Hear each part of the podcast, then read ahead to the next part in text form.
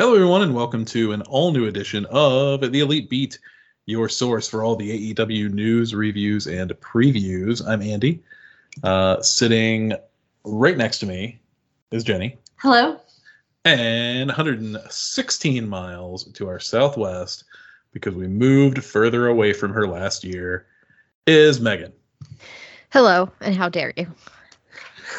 I'm sorry. I think about it from time to time. All the way you've wronged me. You should. Yeah. Yeah, absolutely. well, I feel like though we moved a few miles away, we do have a nicer setup for you to stay with us. it's true. You literally have a guest room that um you've. I feel like me and your dad both have claim to, but I like that it's just set aside for. You know, I'll share it with oth- another guest. You know, we don't ever overlap on our visits, so that's okay. True.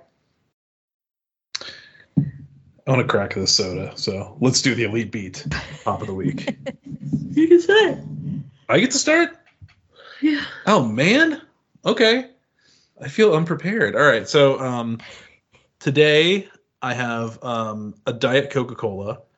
Um I don't know if it was canned in Atlanta, Georgia. I know that's where like Coca-Cola headquarters is, but I imagine they have like bottling plants all over the place at this point. But uh anyway, it's a diet Coke.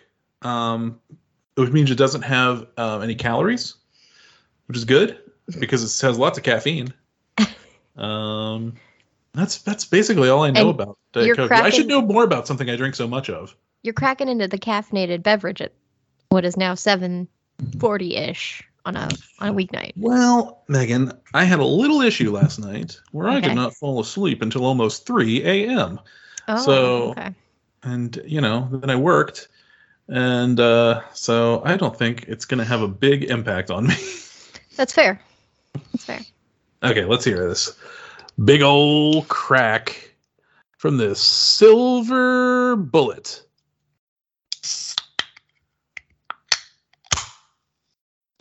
Pretty good crack. It was rest- extended. Yeah. Yeah. it was in two parts. Jenny? Well, my pop this week was bottled in Raspino, Italy. Oh, what? Yes, it was. Seriously? Yes. San Pellegrino actually come from like do they actually You bottle just it buried my lead. You you Sorry. You buried the Yes. lead, Jenny. they actually bottle it in Italy. Wow. I had no idea. Is this a Yeah. Is this a regular San Pellegrino or do you are you rocking a flavor this week? Uh, it's just a regular one. Okay. No, I'm Does hey, no Pellegrino judgment. Do flavors? Yes. Oh, I do. I didn't know that. I think they're all in cans though. This is a bottle. Okay. Oh. Let's, let's hear that fizz fizz.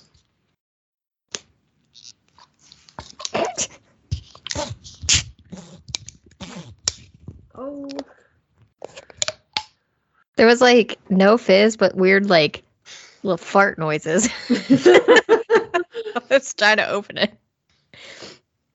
All right, Megan, Uh, I don't have a sound. I have a box. So um, here it's. slap it. uh, Slap it. I will. Oh. I will say about my. This is my fancy one, my Grazie, and I love it. But this this shipment, for whatever reason, they packaged it incorrectly, and the nozzle was on the wrong side, so I had to open the top and and flip it around because I couldn't get the. You should have complained to have gotten a second shipment. I mean, there. There's nothing structurally wrong with it. I just I flipped it It's just- around. Didn't you have to do that already this year once? Well, no, No. they sent her white wine, No, and- yeah, and they gave you sent you a new shipment. So I think you should sa- have said, "Hey, I can't get to the nozzle." I think they would have been like, "Why don't you try opening the box, idiot?" no, I think they'd be like, this sounds like they have good customer service." I think you should get a free box of wine. They do. I do not want to disparage the name of Grazie wine by saying like by highlighting the very small amount of uh, issues I've had because they've all been corrected in a very timely manner, um, and the wine is delicious. But yes, the first shipment they sent me the wrong type, and they corrected it, and then told me to enjoy the other type too, and uh, and then yeah, and then this time I just literally had to open the box and then flip the the plastic bag around, and nothing was really affected in any way. So, you know, I love them. They're delicious wines. They're worth the uh, $35 price tag.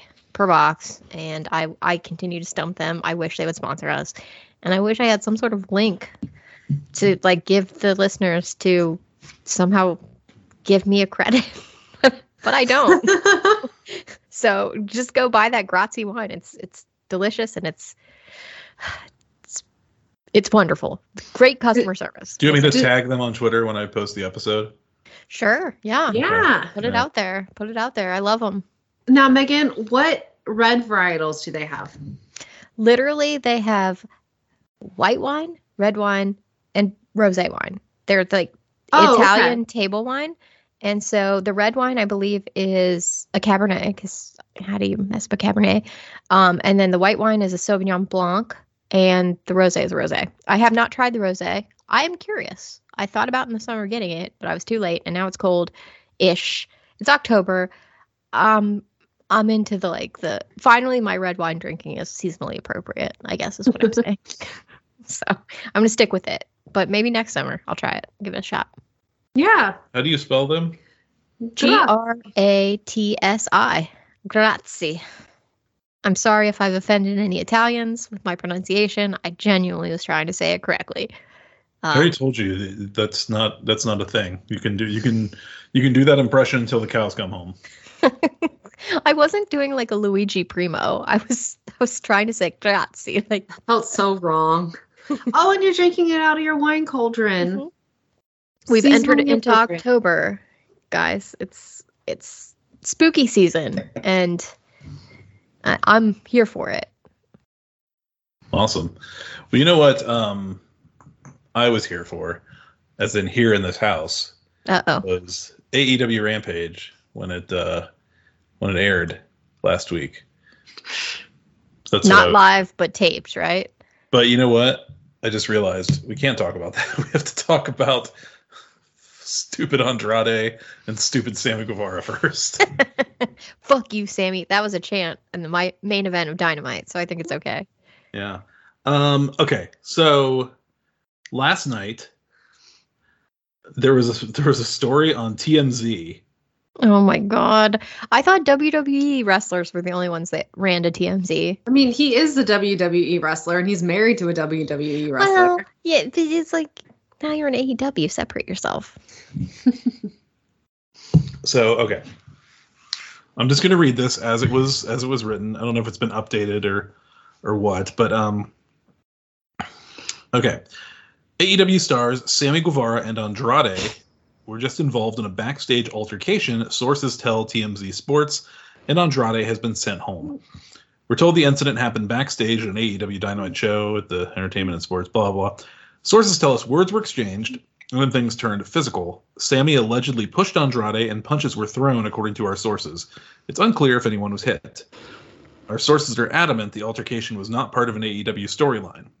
As for the reason for the fight, the guys had been in an intense beef that spilled over on social media. On Tuesday, the wrestlers went back and forth on Twitter. Our sources say several wrestlers are pissed at Sammy for publicly airing personal slash private issues, and things just boiled over at the arena.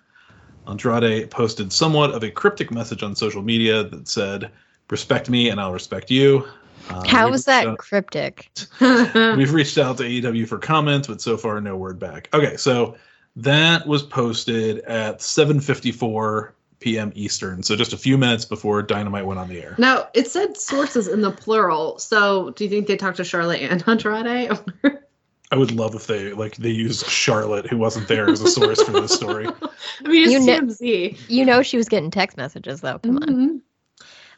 So, anyway, as we'll talk about, Andrade was so Andrade was supposed to wrestle Preston Vance on Friday, and he was wrestling him. It was a big match. It was like Andrade's AEW career versus Preston Vance's mask. That Mhm. was the big thing, and I think they're playing on the idea that that Andrade might want out of the company. Um, but I'm sure he was going to win the match uh, and get rid of Ten's mask. But anyway, so Tony Khan posted that that match is canceled. This is like right before Dynamite goes on the air, and instead it'll be Death Triangle versus the Dark Order for the Trios Championships on Friday. And then, so we start watching Dynamite, and then all of a sudden, like we see the main event graphic, and Sammy Guevara is still on it. It's like, wait a minute. so Andrade got sent home, but this other guy, Sammy Guevara, who got in a fight with him, was not sent home. And people were like very upset online, as you can imagine. People were fans. upset in yeah. the arena. Yeah, yeah, exactly. Oh, yeah, yeah, exactly. Yeah.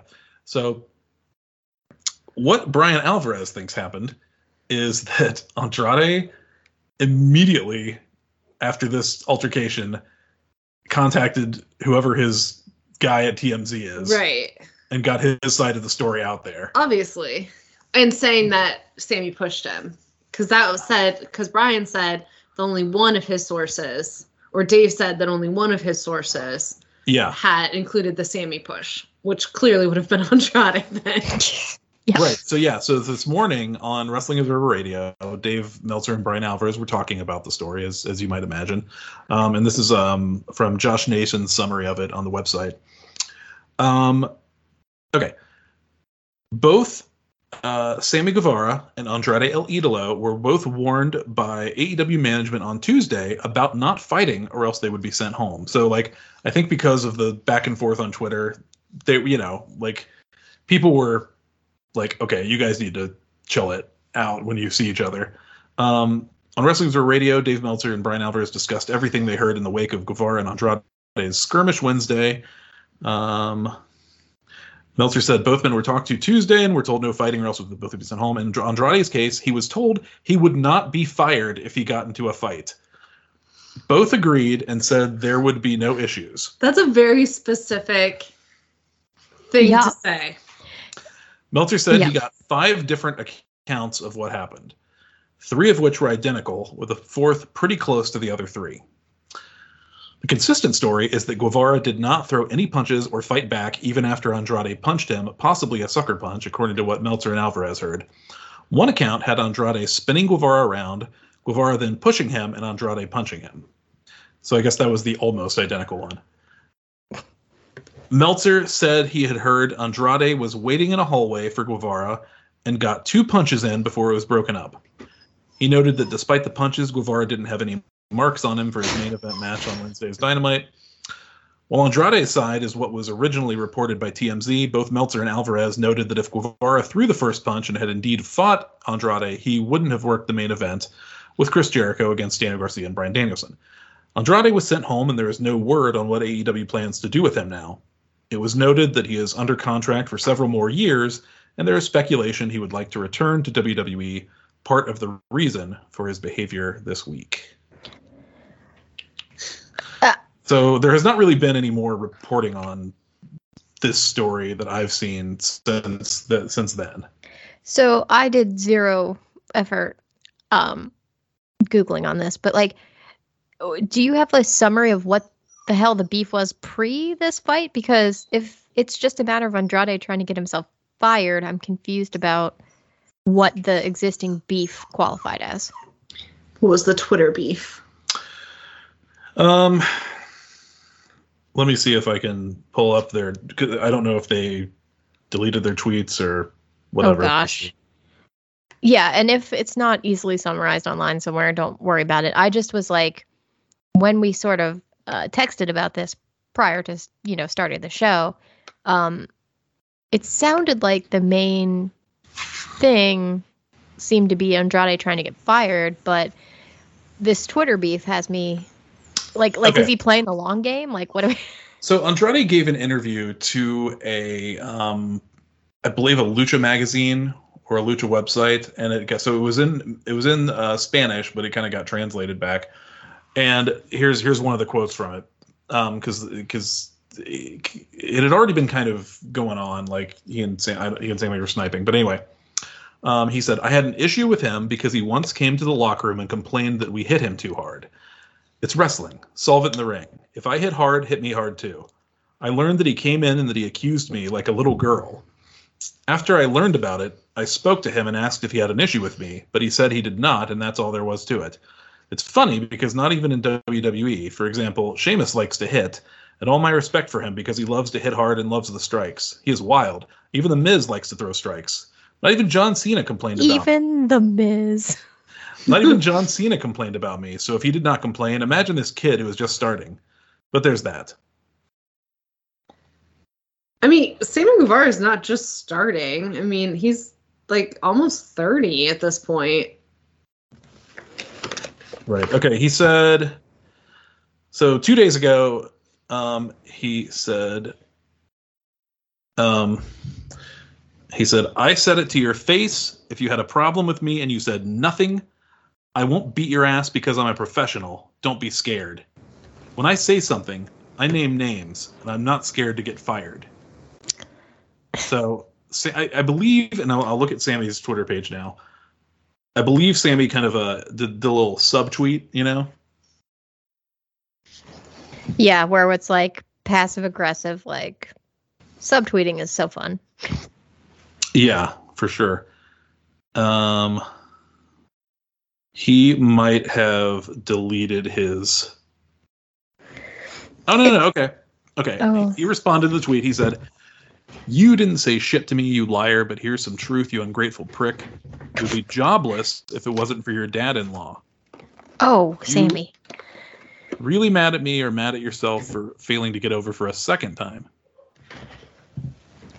Wow. Okay, so they okay.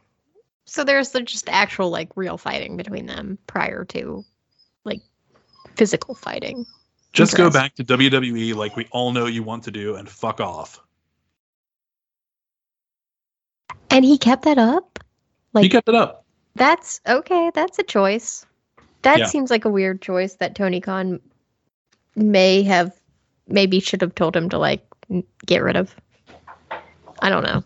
Hire HR, Tony. As a, t- a sign in the crowd said, hire HR.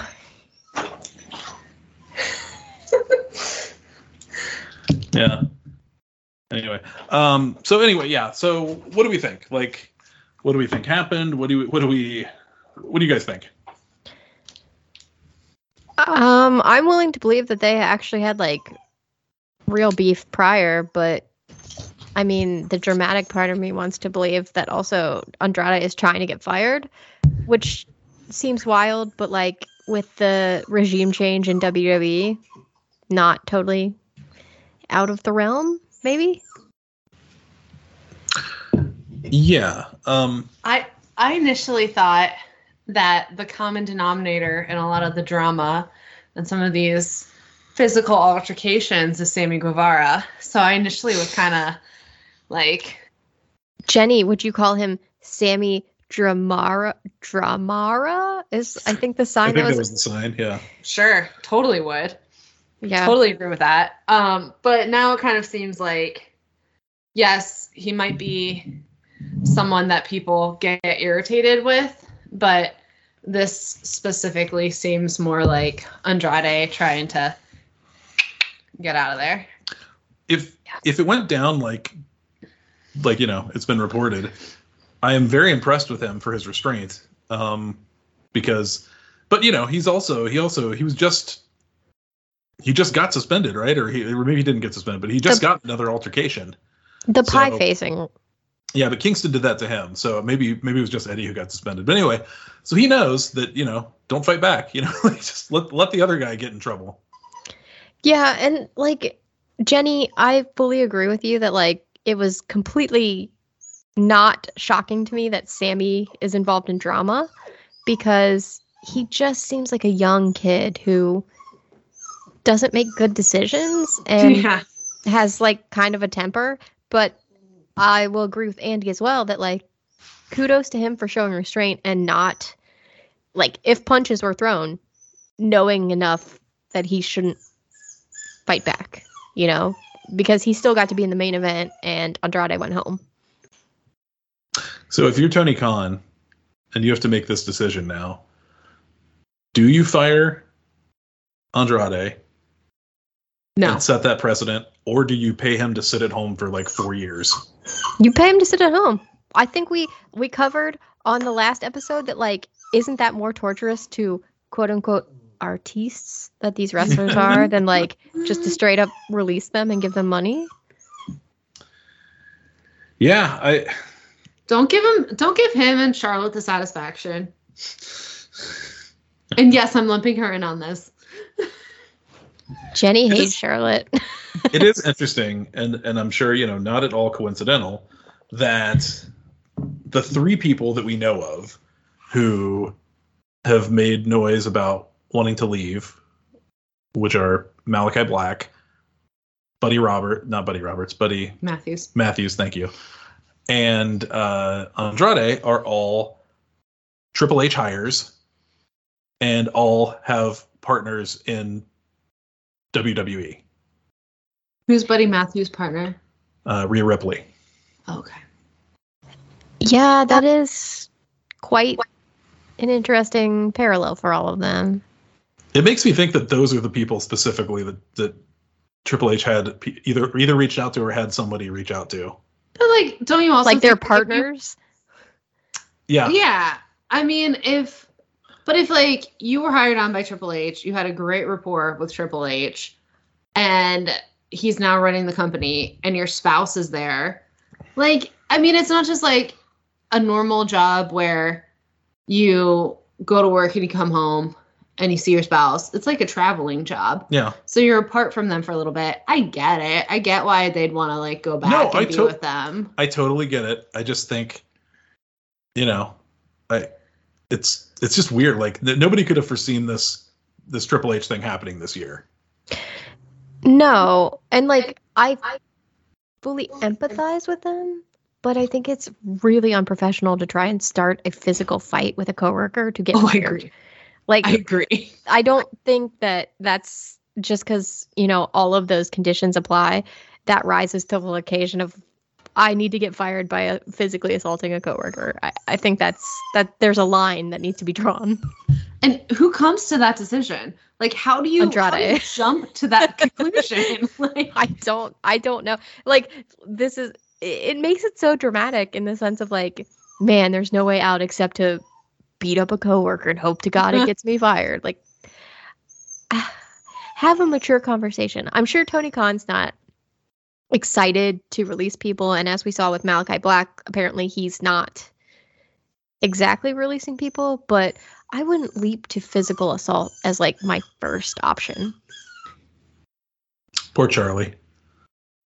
I'm so sorry. She's She's really she's really going through it over there. She's unhappy about being in her crate. This is my new puppy. Welcome to this, listeners. And I'm so, so sorry. I'm trying to last get week, treat- she just got to lay on a pillow. This week, she's like, I'm used to your home and I'm about to wreck shit.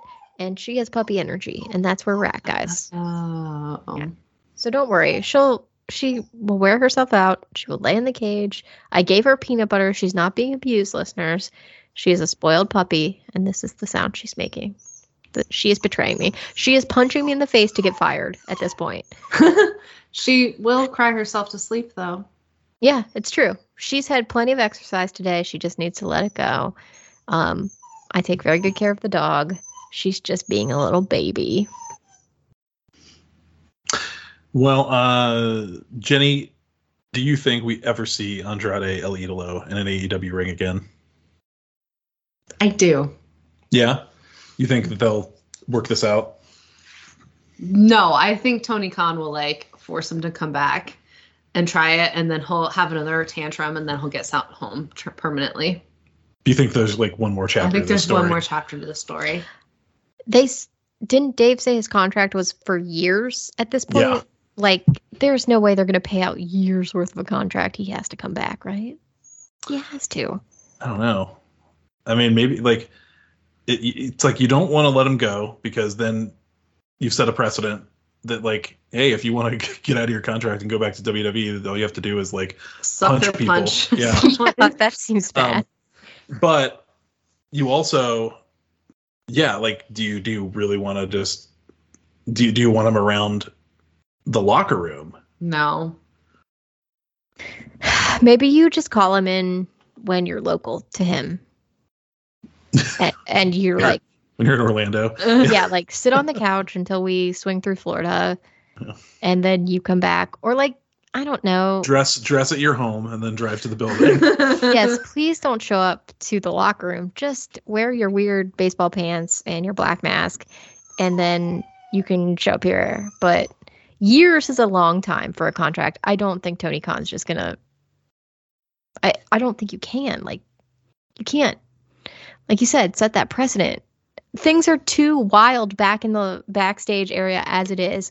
Adding this to the mix seems like follow that person who held up the sign that said hire an HR expert, Tony Khan, because Mhm. shit, shit is getting out of control and you need to establish some boundaries and some rules. Well, if I tell you what, if the goal of reaching out to those people, because he had to know that they were all under contract, if the Mhm. goal of reaching out to those people was to sow dissent and cause chaos in God. the locker room, I would say mission accomplished to Triple H. You know what? You know who's having a really good day though? Jose, the assistant. He's taking this off this burden on his shoulders. He's stepping up and he is leading the charge. So maybe this is his time to just take on leadership of whatever the hell Andrade Incorporated is at this point. Yeah, I mean, uh, like really, Roosh probably needs an interpreter even more than Andrade did, so much more. So, um, yeah. So Jose, I think Jose is probably in good shape. Yeah, I mean Roosh menaces people. He he can get like very short, like angry sentences out. But I didn't realize Roosh. I don't. I didn't know Roosh's like English level at this point. I guess I don't know for sure, but he seems he seems to be less fluent than Andrade, Yeah, and which makes know, sense because Andrade has lived in the U.S. for years. Yeah, like why would Roosh be fluent in English? But I just uh where Andrade fails, Jose the assistant gets more television time and and hey, you're a Roosh guy, so I think Roosh is the next competent sort of wrestler side of it. You know, Jose can speak, Roosh can fight.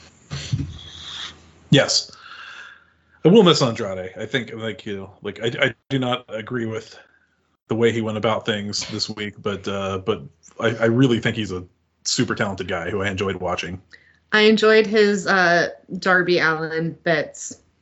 when he tried to buy a little boy. Mhm. I think in the ring he was awesome in his matches, you know. Mhm. And yes, the the Darby Allin human trafficking aspect was very funny for what it was. Uh Maybe this hopefully like really means the end of the HFO AFO thing.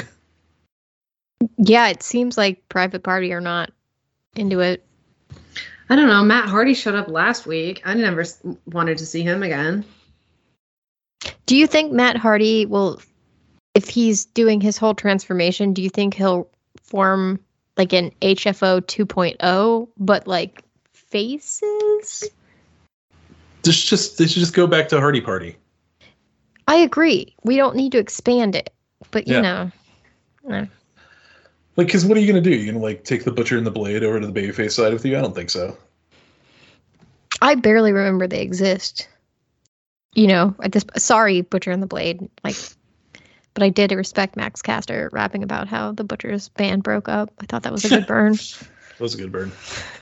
uh, speaking of, uh, that does take us to AEW Rampage for uh, September 30th, 2022. And uh, Philadelphia is where we were at. And we opened with the acclaimed taking on the Butcher and the Blade and a private party in a triple threat match for the AEW World Tag Team titles. Um, acclaimed, very popular. Uh, Everybody loves the acclaimed. I don't know if you everybody heard. loves the acclaimed, as we would, you know, as would be reinforced again on uh, Dynamite for sure. But uh, yeah, this this was fun, and uh, you know, obviously the acclaimed retain the tag team titles. Uh, Why did the Butcher's uh, band break up? I don't they've had a long run. I think it was just time. bands just break up, you know. It's run its course. Uh, we had Lexy Nair interviewing the Gunn Club and Stokely Hathaway, and uh, and the the Gunns were. It was weird. It was like the Gunns Club were making fun of all the different tag team titles that FTR hold, and they would call them by the wrong names. But then Stokely would like. It seemed like he was annoyed, and he would like correct them and say the right name. So it was like he had respect for these other titles while the Gunns didn't. I think Stokely's trying to run like a legit operation, and these yokels are like bringing him down in that sense. Like, come on, guys, you can have fun, but we are in fact threatening. You know? Yeah. Um, we got a little backstage confrontation with uh, Nyla Rose and Jade Cargill, which I was like, cool. That's that's a new match, I think. Um, but then they went in a totally different direction on Dynamite for Jade Cargill. So I don't know. If, I don't know if that Nyla thing's still happening or not. Nyla and Jade have had to fight, right? I mean, Jade's at 38 people destroyed. Nyla has to be on that list. Not necessarily. I mean, Nyla Nyla's a heel. Jade's a heel. I know, but she was running through the locker room.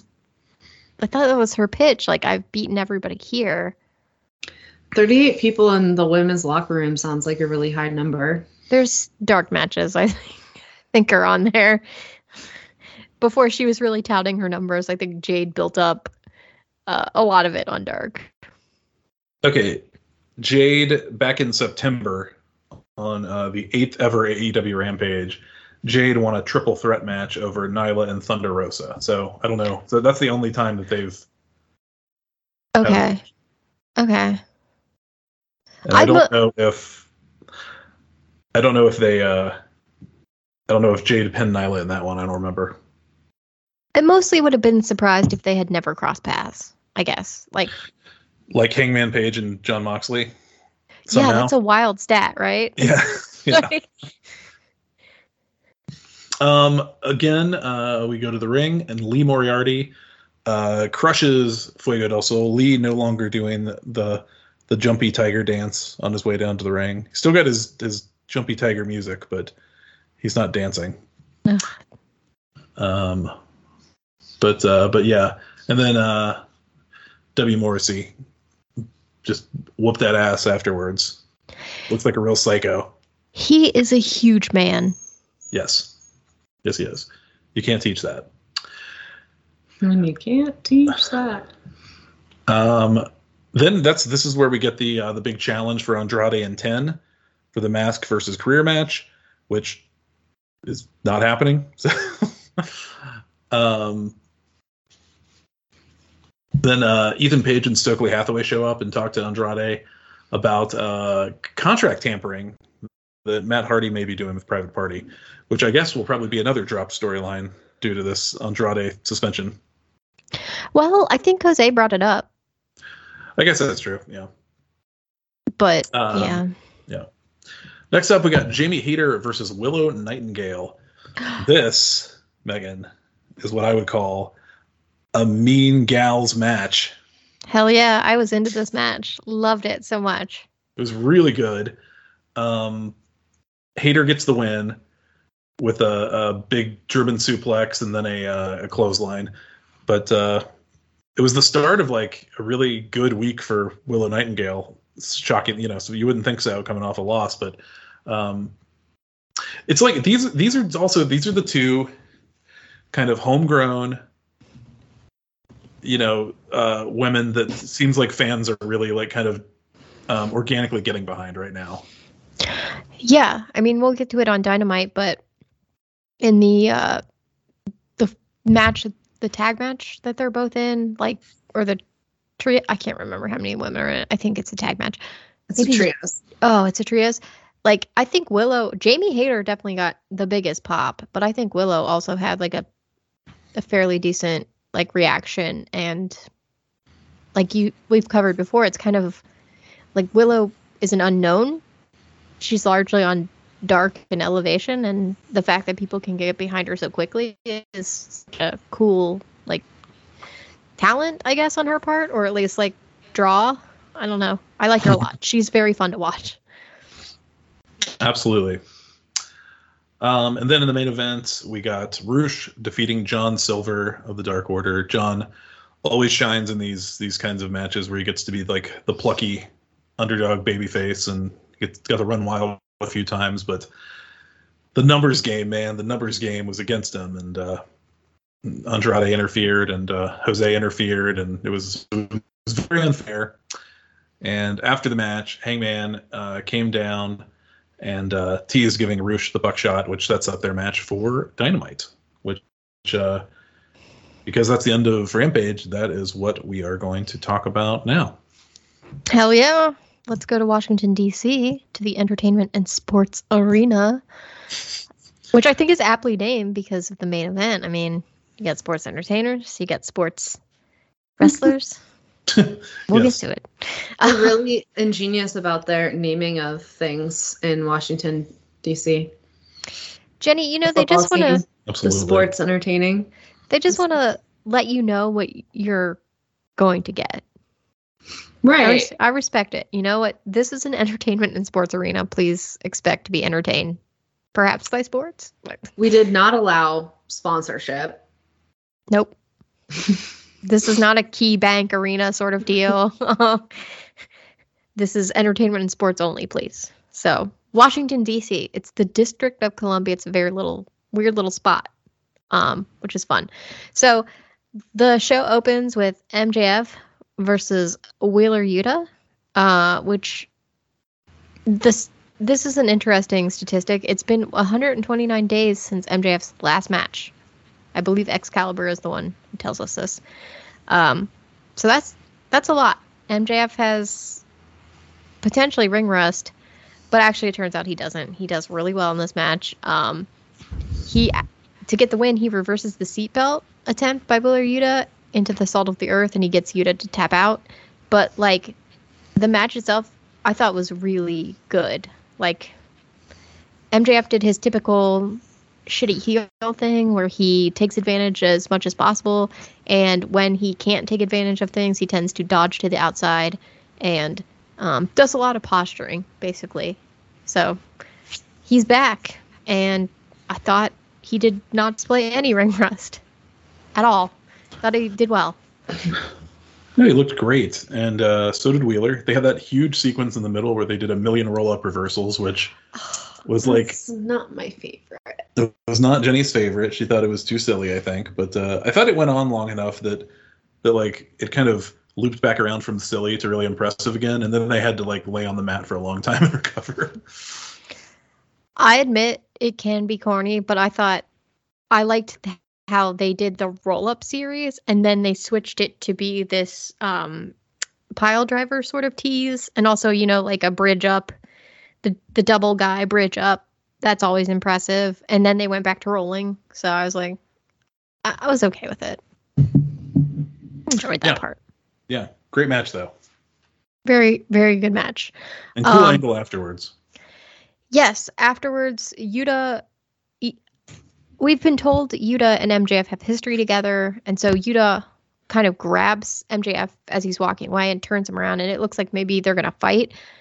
But he offers his hand instead, and MJF looks at it for a very long time, and then he sort of he sort of slowly comes to consideration that yes, I should do this, and then he uh he goes to take Yuta's hand, and before he can, Lee Moriarty attacks. Um, he attacks Yuta, and MJF is like kind of weirdly initially mad about this, like you wouldn't expect it, but he he yells at Moriarty, "I didn't tell you to do that." And Stokely Hathaway is there, so MJF is still sort of mad at Moriarty, and then Stokely's like, "But wait, here's your dynamite diamond ring," and Moriarty holds and or holds Yuta up. MJF slips on that ring, and he seems like he's gonna go for it slowly. But then Regal, who was on commentary, he walks away from the commentary table. He stands at the top of the stage, and he makes a big show of getting out a set of brass knuckles that he slides on, and then slowly walks to the ring this causes Stokely and Lee Moriarty to definitely retreat. Um, MJF stands there looking kind of like worried.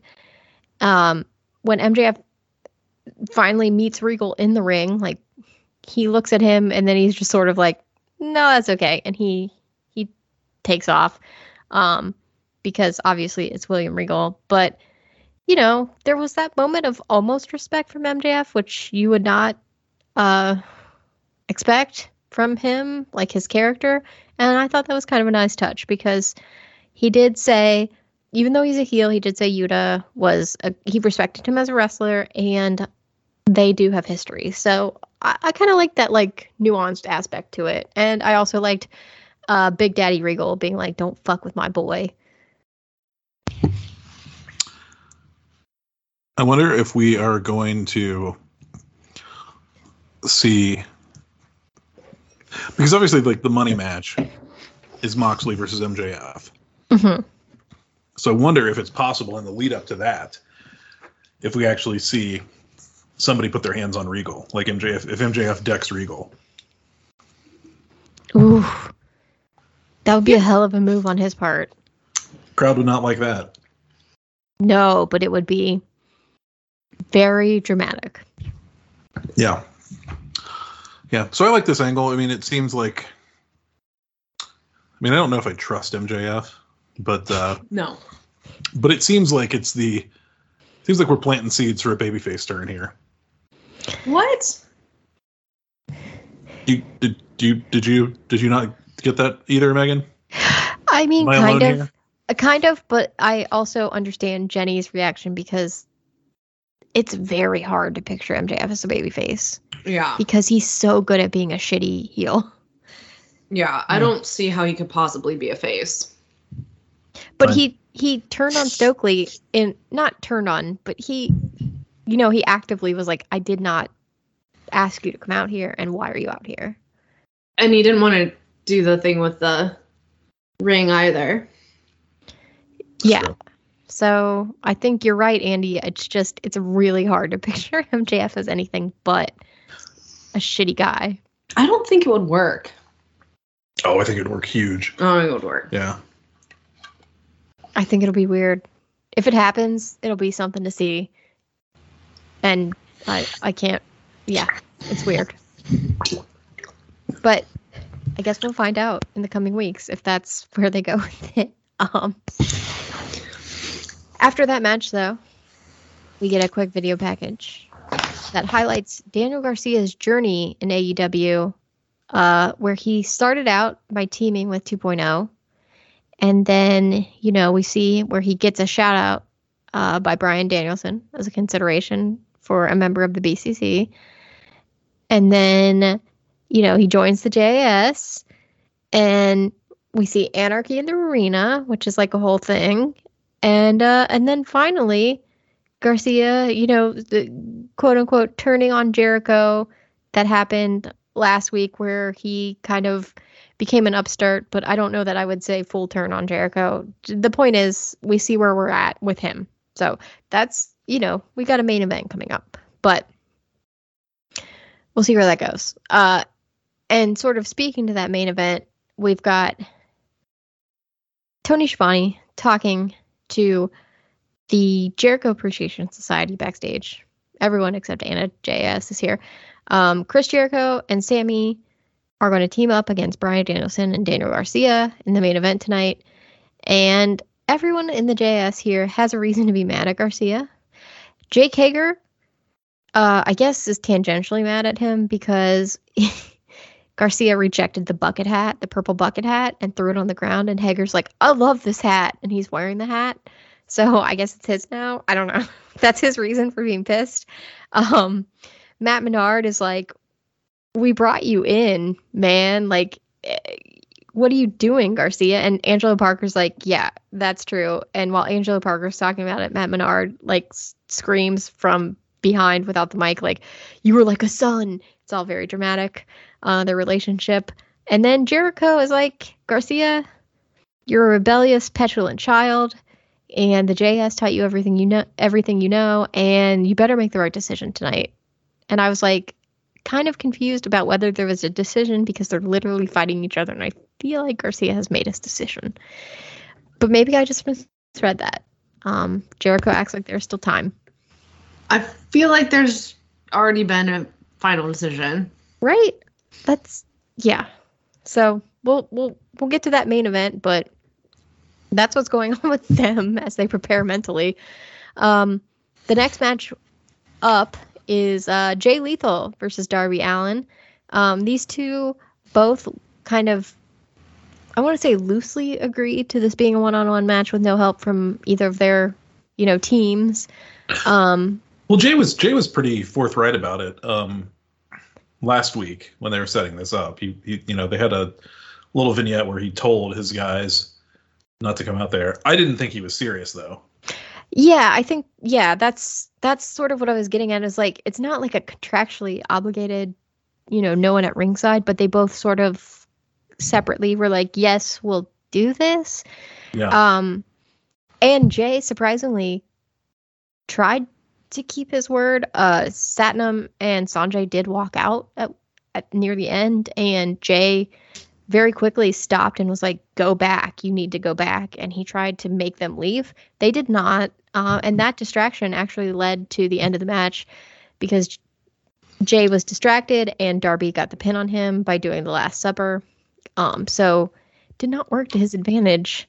Those two being there, and he clearly didn't want them there. But the match itself, pretty good. So you know, in the last the last month, we've had the star wrestler of the company cutting a promo on other wrestlers at a, at a, at a press conference.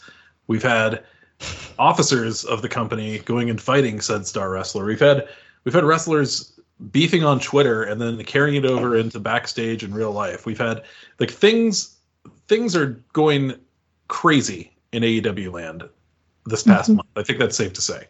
Yep.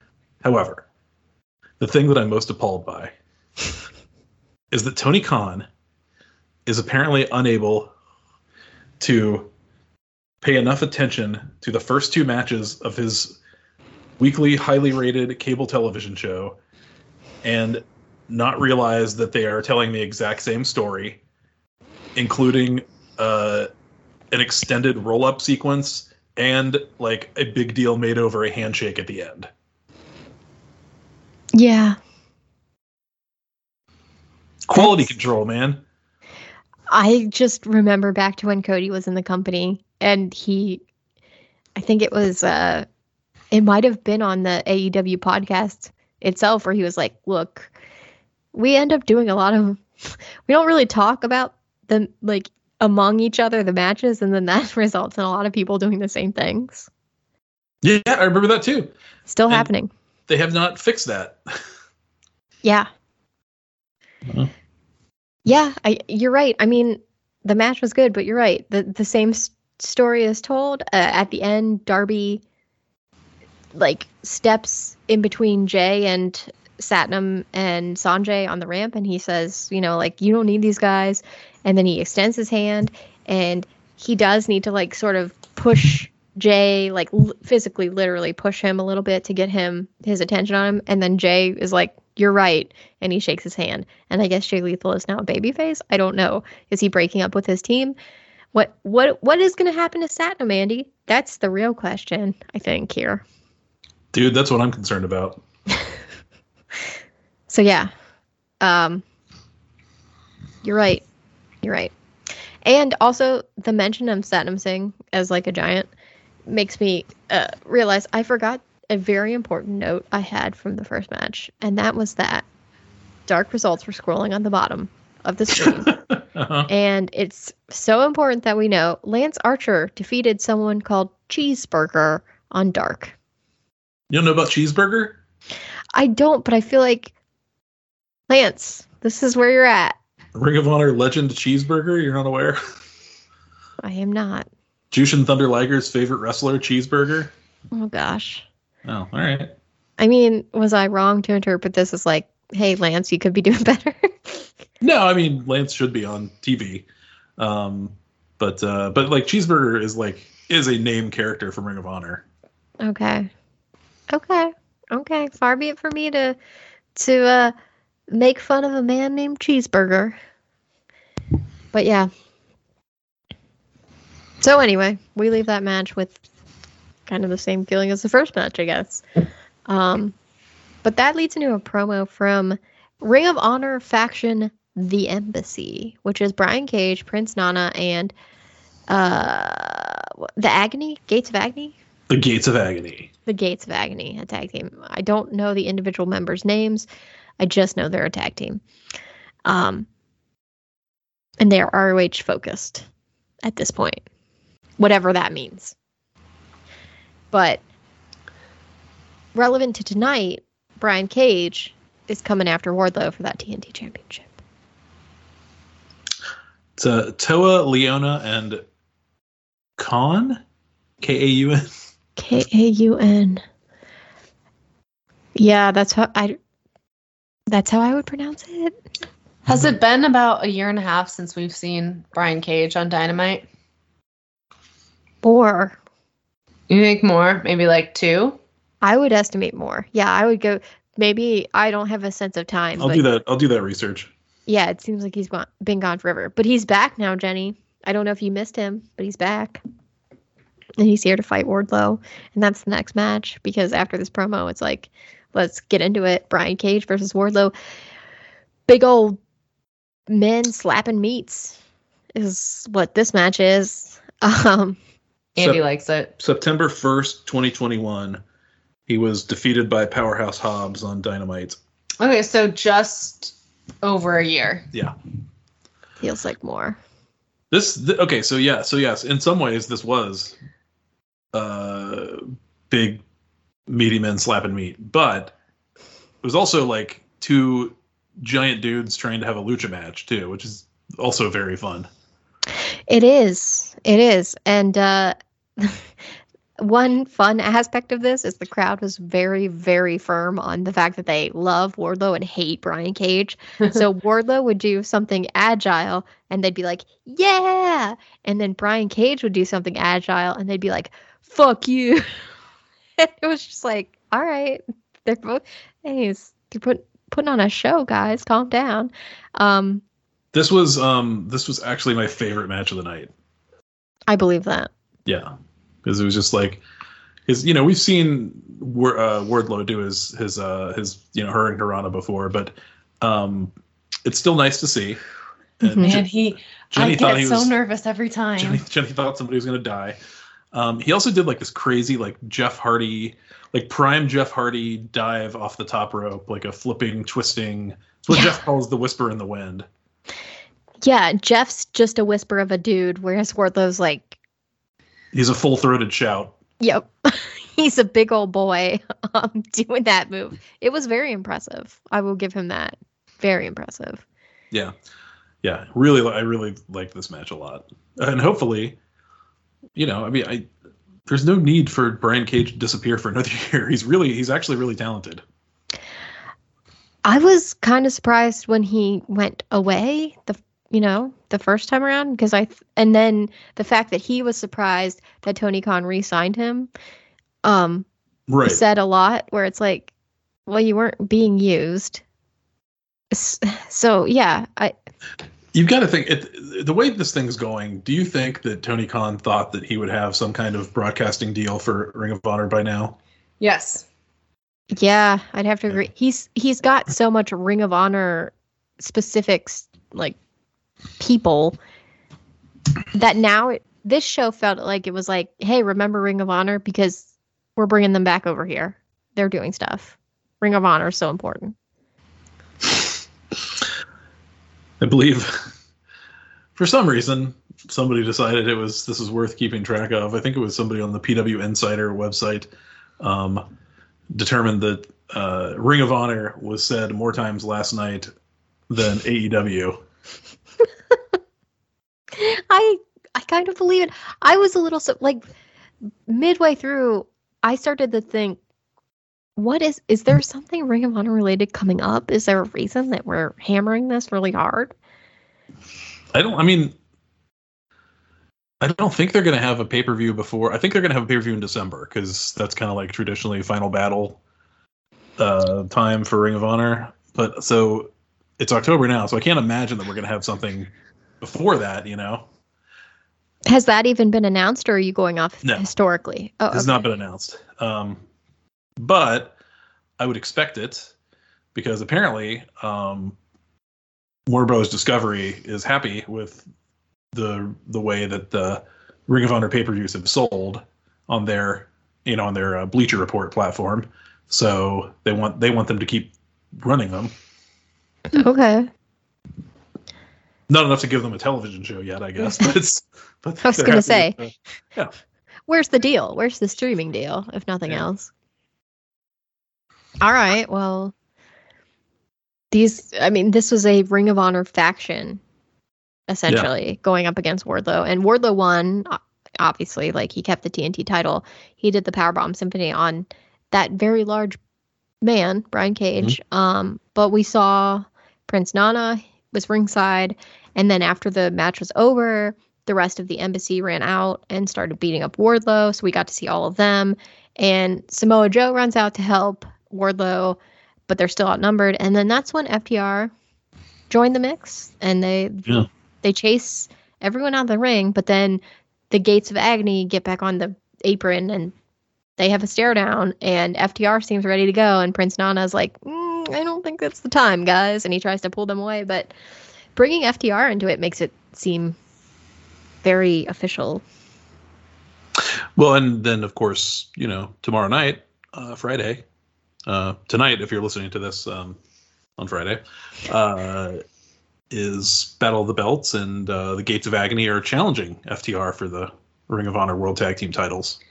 And the Elite Beat. Yep, and uh, and we will we are will we are challenging. we will cover all that, of course, because we always cover the specials. Yeah. And Battle of the Belt, how special is it? Really? But we'll cover it because that's our job. Yep. So yeah. Um so that happened. We'll see how FTR and uh the Gates of Agony go. I don't think I've seen the Gates of Agony fight or even exist up to this point, so should be interesting.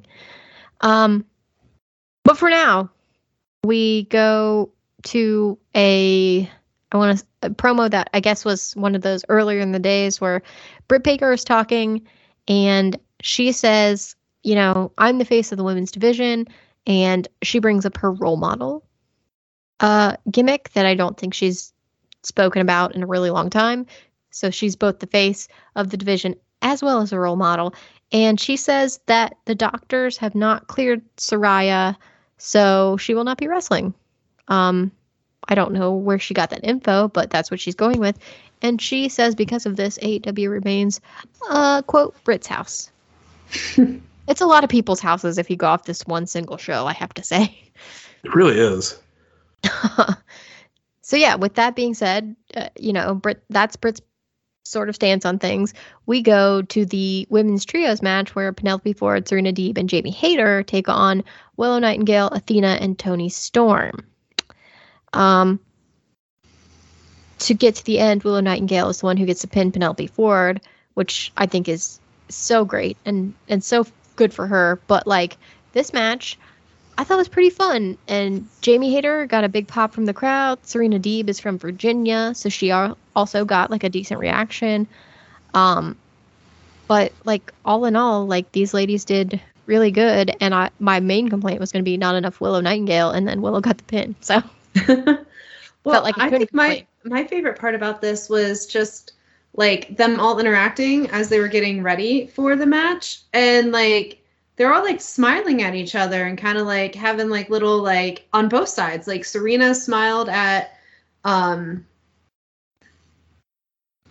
Penelope. Jamie or Penelope, okay. I think yeah, while Jamie was like coming out and like um I think when Toni was doing her like thing when she got in the ring, she almost like ran into Willow and then like they Mm. kind of like like laughed about it. It was just like I don't know, seemed like fun, good energy. Like people were having fun out there.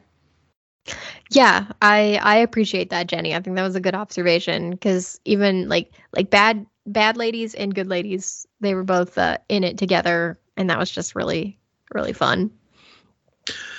So Willow's been around uh, since um, April 22nd of 2021, uh, Okay. when she made her AEW debut, losing to Thunder Rosa on an episode of uh, Dark Elevation, hmm and then, you know, so she's just kind of been around a, a bit every now and then since then, and, and pretty consistently since July, or since no, since June. So pretty consistently since June of this year.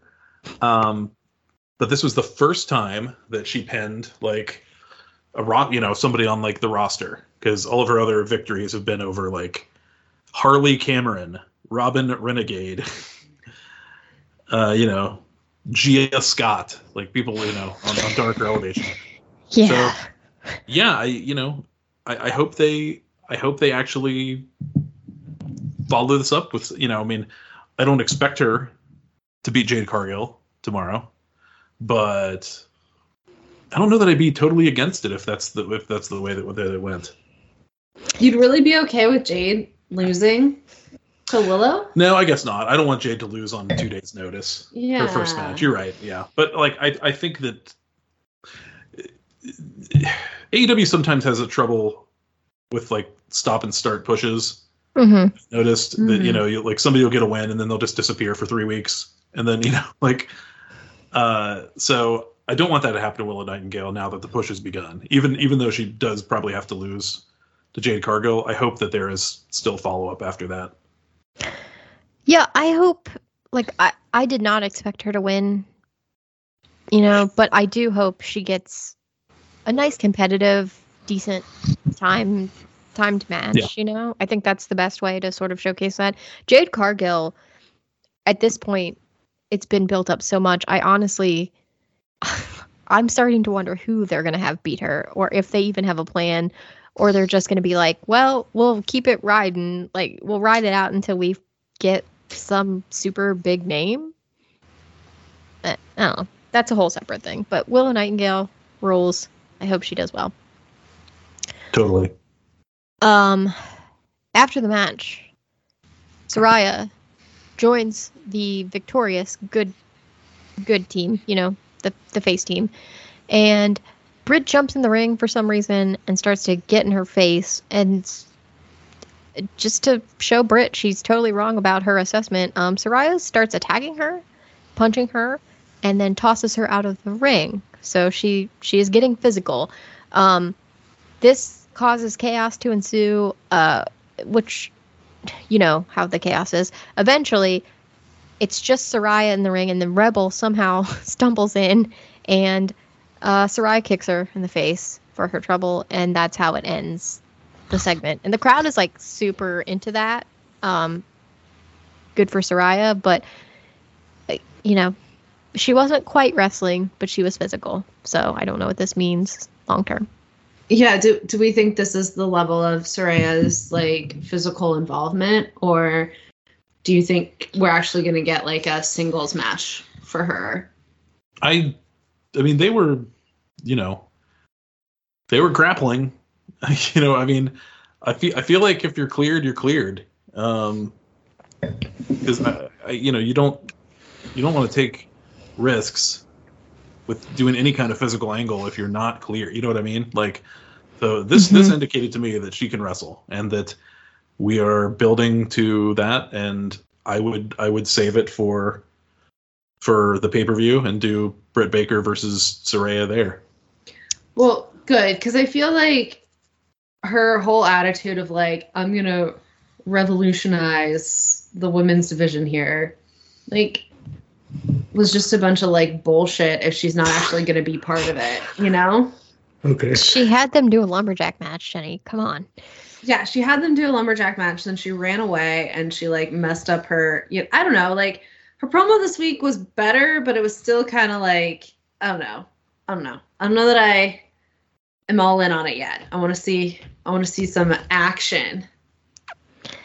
Yeah, me too. And again, I I just mostly am I these wrestlers and their wrestle eyes. It's like, are you cleared? Because I'm really concerned about that aspect. Please don't, you know, break your neck for this. If if that's sure. I just want it to be safe if she shows like starts actually doing matches, which I'm sure she'll have to be because you know Megha Parekh, uh, legal team extraordinaire would not let let that sort of liability occur. But you know, it's just worrisome. We'll see though. Um, she she got physical in a way that I didn't think. Like Andy, you take that to mean she's gonna wrestle. I I was like the level that she got physical. She didn't take bumps.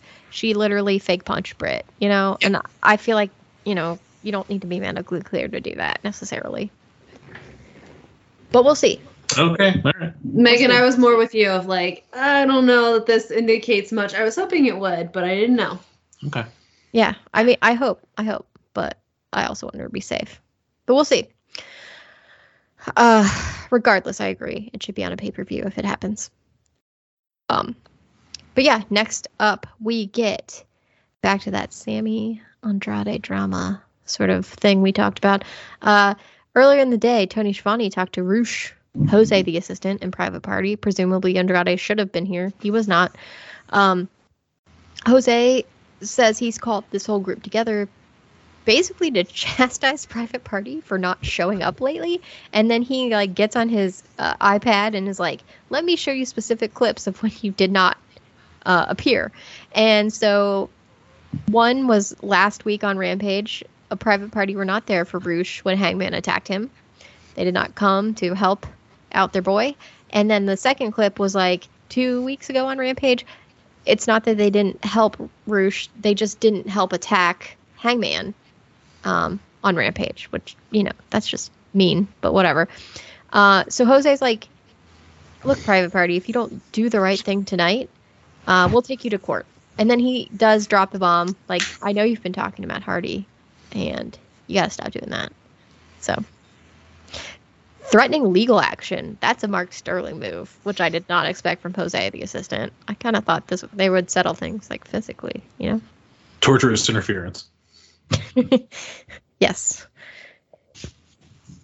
So, watch out for that. Um after that, we get guys, it's fucking National Scissoring Day.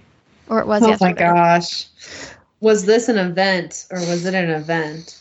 It's a goddamn event. The crowd was here for it. The ring, it's decorated with balloons. There's a podium set up in the center of it. It's Washington, D.C., so there has to be a political sort of angle to this. But you know what? I didn't hate it. Um, Anthony Bowens steps up to the podium and he he drops some, you know, stats. He says the acclaimed are the most winningest team in AEW history which I believe because they were kind of there almost from the beginning. So statistically speaking, that's probably correct. Um, he makes the claim that they're the best homegrown team in AEW history, and I do think that's probably a fair assessment. Uh, and something that's provable: the "Scissor Me Daddy Ass" T-shirts are now the number one selling T-shirt in 2022. It's pretty. It's pretty awesome. It is. Uh, and you know, no shade to them, but that shirt is not the coolest looking shirt. I think credit to them. Um, I'm You're gonna offend Andy. He really wants one. well, you don't like olive shirts. I mean, I think that Cody shirt's cool, but you hate it. Oh my gosh, worst shirt ever. well, if he supports the Scissor Me Daddy Ass t-shirt, he's just helping them climb further and further into the record zone of 2022. So I, I support that part of it. Uh, and we find out a little later that National Scissor Day was trending all day long on Twitter, which, my God, how can you do better? Um, so because of all this, Bowens says AEW now stands for acclaimed every Wednesday, which is fair. Uh, and then he also says, "Look, I uh, I have some experience with scissoring. I am the Sultan of Scissor," and the crowd loves it. And then Bowens is like, "But let me tell you what scissoring is." And lest we get into like you know double entendres, he just says it's a sign of friendship, something you want to do. Uh, he then turns his attention to Keith Lee and uh, Sneaky Swerve, who are not a homegrown team. They were just thrown together. Uh, just sick I burn, mean- dude. So were the acclaimed. They're no, the homegrown, Flames are always a tag team. Keith and Swerve do things on their own. Hmm, okay. I'm just saying, And like, initially Tony started Khan, out- Tony Khan literally threw the acclaimed together. Yeah, but we didn't see them until they were together. I think, I think we'd seen. I think, I think they'd both done dark That doesn't matter. separately. That doesn't count. okay. So we'd not seen it. We have not seen them together until they were. We had not seen them separate until we saw them together. I used to watch Dark. I you did didn't watch before the, Dark when you would have seen them. the pandemic era. All right. and it got out of control. Uh, so yeah, he he makes that sort of accusation, and I think this is all just part of the political like satire aspect of it because you know sneaky swerve and then he sort of goes on like a little bit of a rant that i didn't write down much about it but like uh, it had the tone of like this is a political speech only it's directed at a wrestling team. Um, billy gunn steps in though and he stops him and he says like i've got some news for you guys. Good news. He apparently has stopped at city hall because he's important and he was asked by City Hall to deliver a little something to the acclaimed. And what that something is, is uh, the giant gold scissors that are used to cut ribbons in the city, um, which they love. I think it's Bowens that runs around holding the scissors, and Billy Gunn's like, whoa, whoa, whoa, don't run with scissors. Which thought was a fun little thing. Mm-hmm. And then uh, Caster gets on the mic and he says, Hey, everybody, can we come together? Can you please turn to your neighbor and offer a sign of peace by scissoring them, which is very reminiscent of Catholic Mass. I, I Mhm. know, Jenny, you've been there. Andy, I don't think you're, you necessarily did that, but man, brought back weird flashbacks. Um, no scissoring, just handshakes for peace. Uh, and then Caster steps up and is like, Let me talk about the greatness uh, as we bring National Scissor Day, Scissoring Day to an end, he references his dad, who helped Washington win the Super Bowl 40 years ago.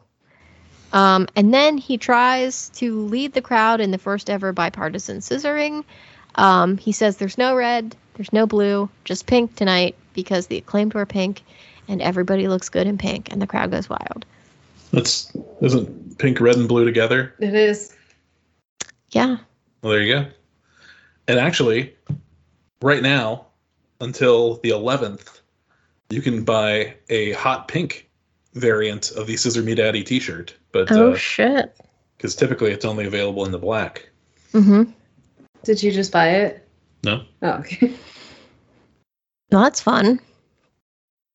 Uh, I enjoyed this, if only because I felt like there was Max Caster sort of tried to like go to a place where people would complain, like, please keep your politics out of wrestling. But it was like, hey, we're in Washington D- D.C. The nation's kind of fucked up. Um, and to solve that, we will bipartisan scis- scissor, which you know isn't a real way to solve things, but it's like, Huh.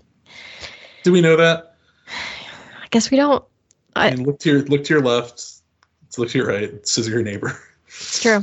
There was a lot of love in that crowd Yeah, until Swerve, sneaky swerve. sneaky Swerve, interrupted the scissoring, and the crowd was enraged.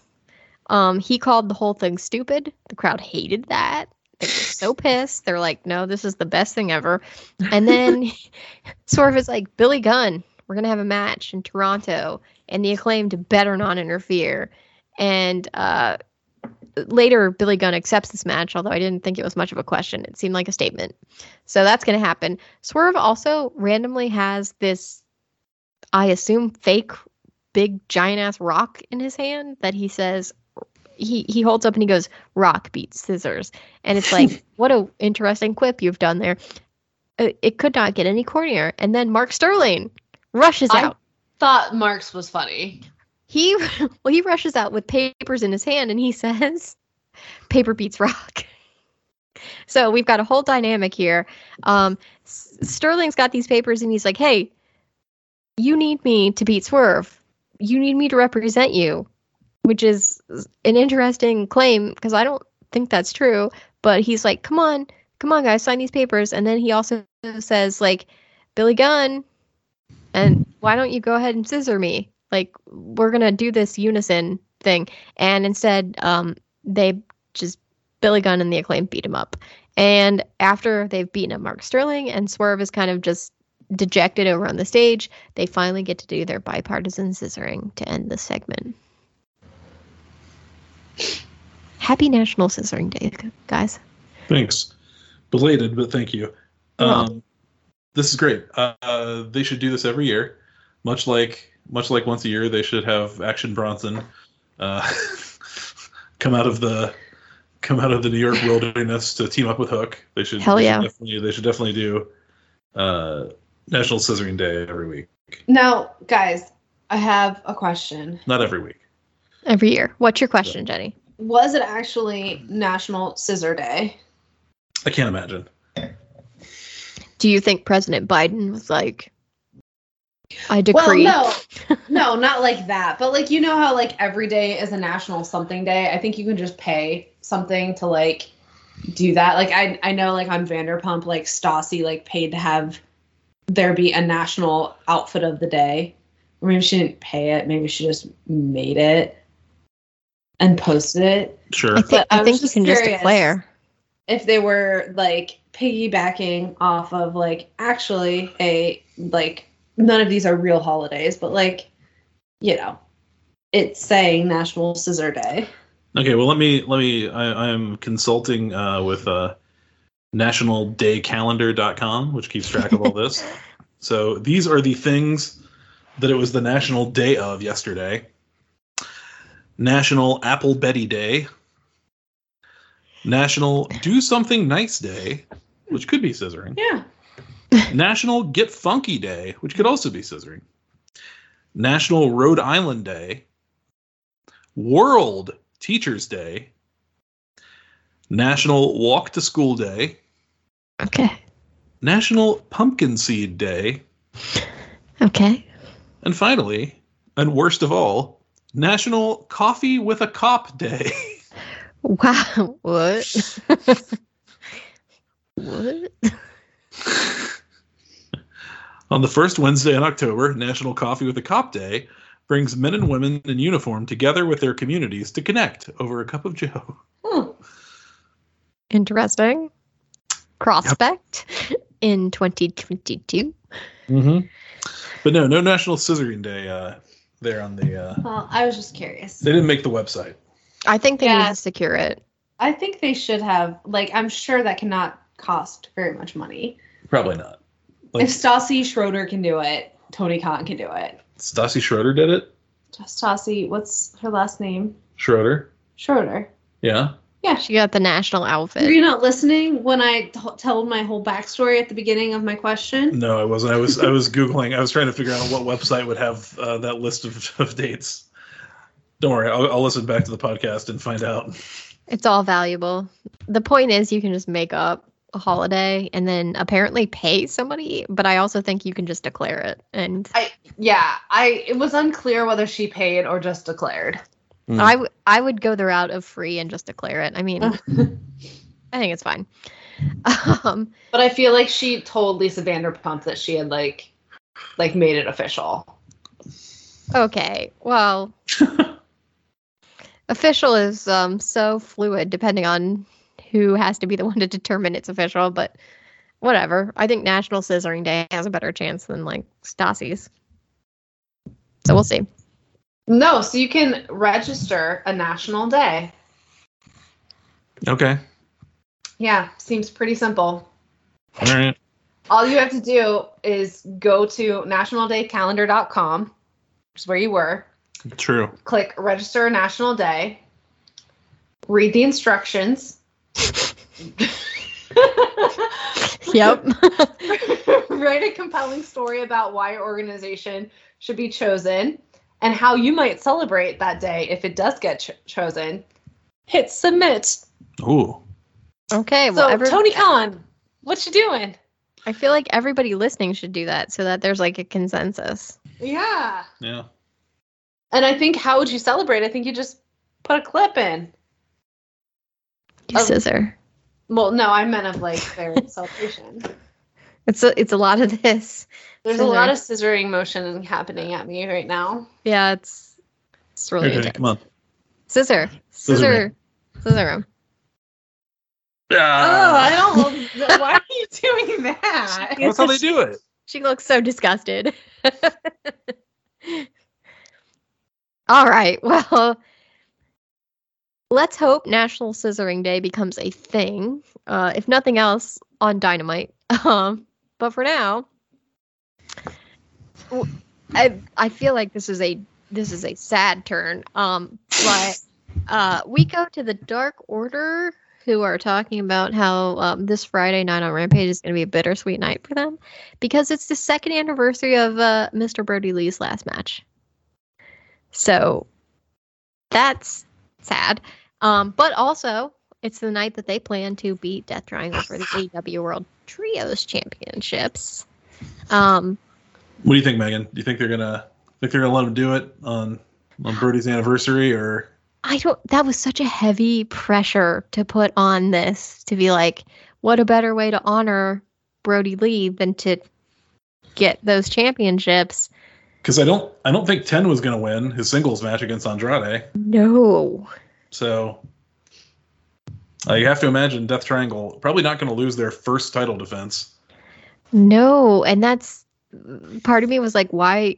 It's like, it's I get it, but also, why would you put that level of importance on this match that you're not going to win?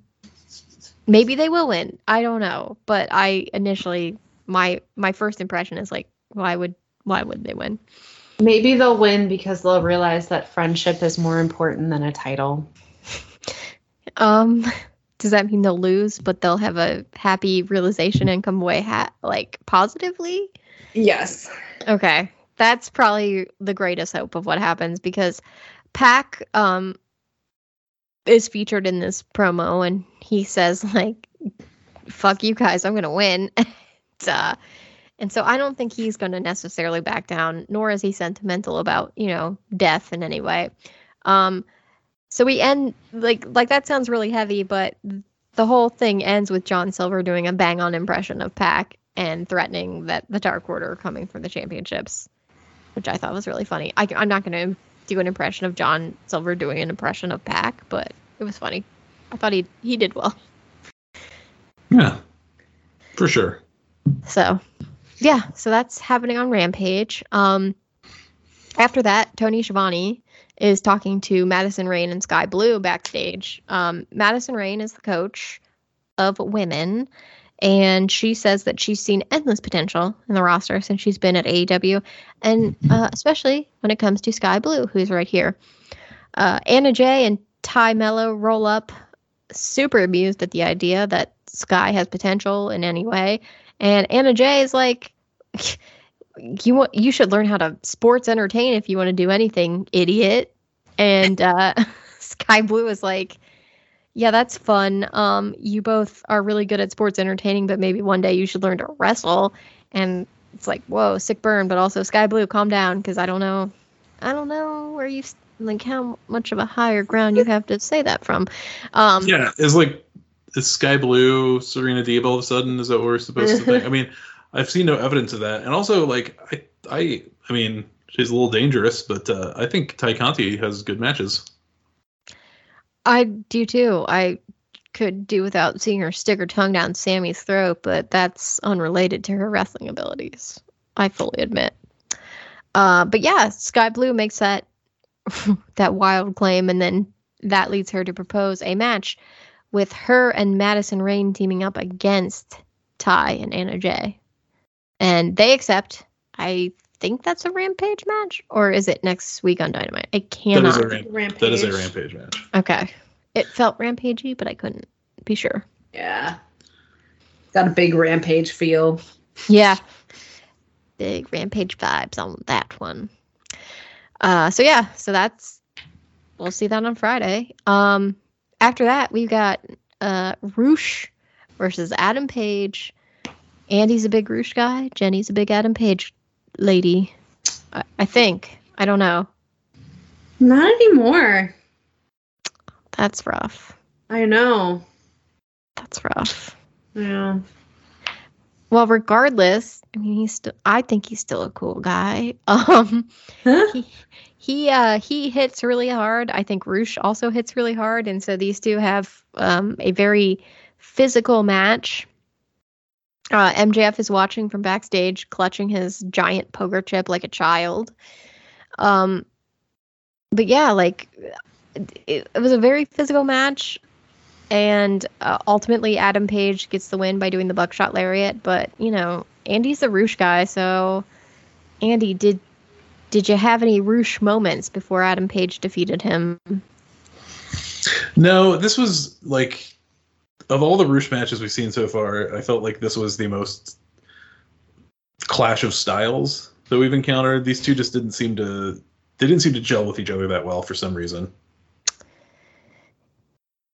I guess I could see that. It was uh Yeah, it wasn't yeah, it was fine. It was a fine match. Um but yeah, Adam Page gets the win. Afterwards, I, if you'll remember, Private Party have been told that they better show up for this because they're going to get sued if not.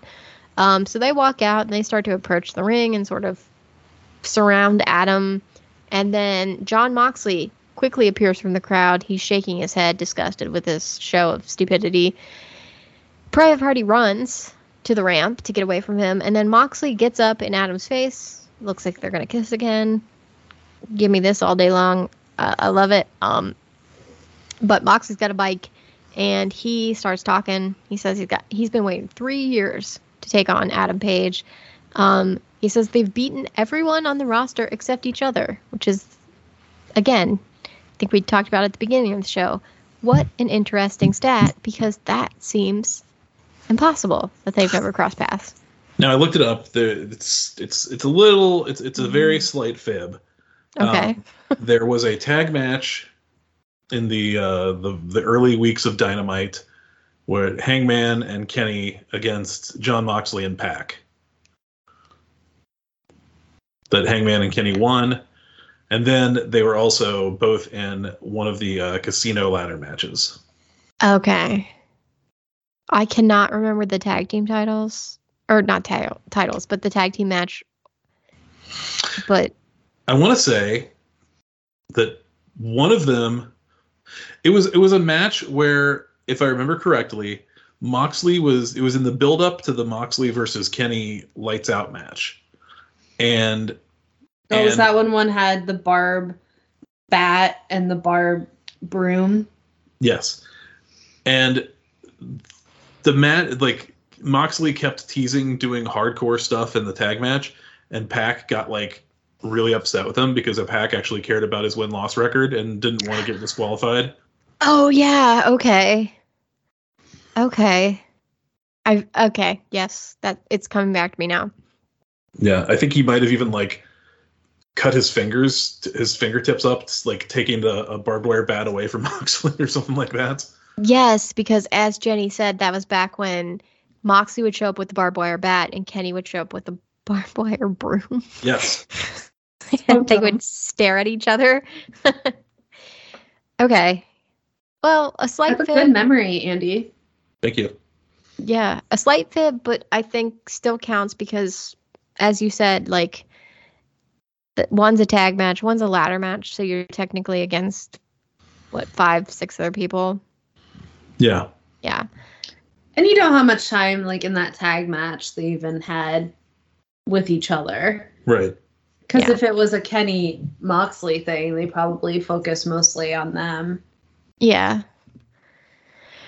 Oh, the halcyon days of Mega Hung. Hmm. So, okay. So even with that slight fib, whatever. Uh, Moxley says, you know, in two weeks, you know, one of them will be the last man standing in this stat. And uh, he says Adam is in the way of him being the one true top guy and champion. And uh, he describes basically murdering Adam to win this match because that's very on brand for Moxley. But uh, he starts to leave and you know, drops the mic and starts to go. Adam picks up the mic and he like tries to start some shit by saying, "You said you wanted to do this thing. Where are you going? Like, let's do this right now." this is like maybe my favorite Moxley thing. He gets back in the ring. He calls him a sweet kid and tells him that like a lot of kids his mouth is going to get him in trouble and he needs to shut up.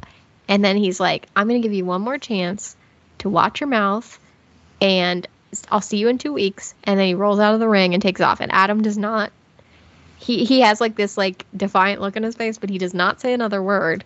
And then they cut to backstage where MJF is just like giggling at this little interaction where he's like, gotcha. Holding his fucking comically oversized poker chip. Yes, just clutching it, just hugging it to his chest. Seems seems goofier the more weeks we were removed from the uh, casino ladder match. I think even Tony Schiavone on commentary was like, "Why are you carrying that around, idiot?"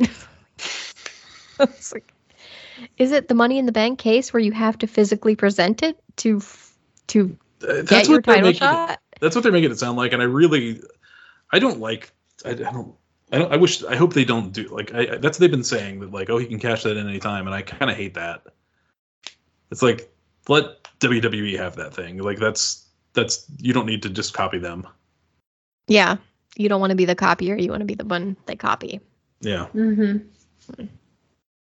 Well, we'll see how that goes because technically MJF's the, the first one to have this poker chip that has the magic to do that. Mm-hmm. For now, though, he he seems content to wait.